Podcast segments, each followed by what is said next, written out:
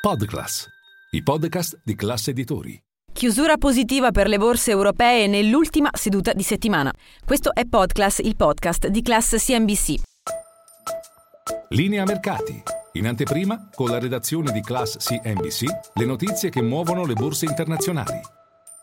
Chiudono in rialzo tutti gli indici di riferimento del vecchio continente, il nostro Fuzimib ritrova la soglia dei 27.000 punti e chiude con un rialzo dell'1,85%, maglia rosa per il Cacaran di Parigi che sfiora i due punti percentuali di incremento. Tra i titoli migliori e peggiori del nostro MF Italy 40 ritroviamo Saipem più 5,6%, in assoluto il titolo più acquistato grazie al sostegno dei prezzi del petrolio in avanzamento di quasi due punti percentuali, sono movimenti in attesa del meeting dell'OPEC Plus. Si riunisce infatti nel weekend il cartello dei principali paesi che producono ed esportano petrolio e potrebbero decidere in merito a nuovi tagli o meno sulla produzione di barili. Per quanto riguarda i titoli invece ancora buoni dopo Saipem, ad aver visto un incremento del 4% oggi Iveco e Moncler, debolezza invece, ma solo frazionale, per Inuit e Campari che hanno perso circa due decimi di punto percentuale. Si chiude la giornata anche con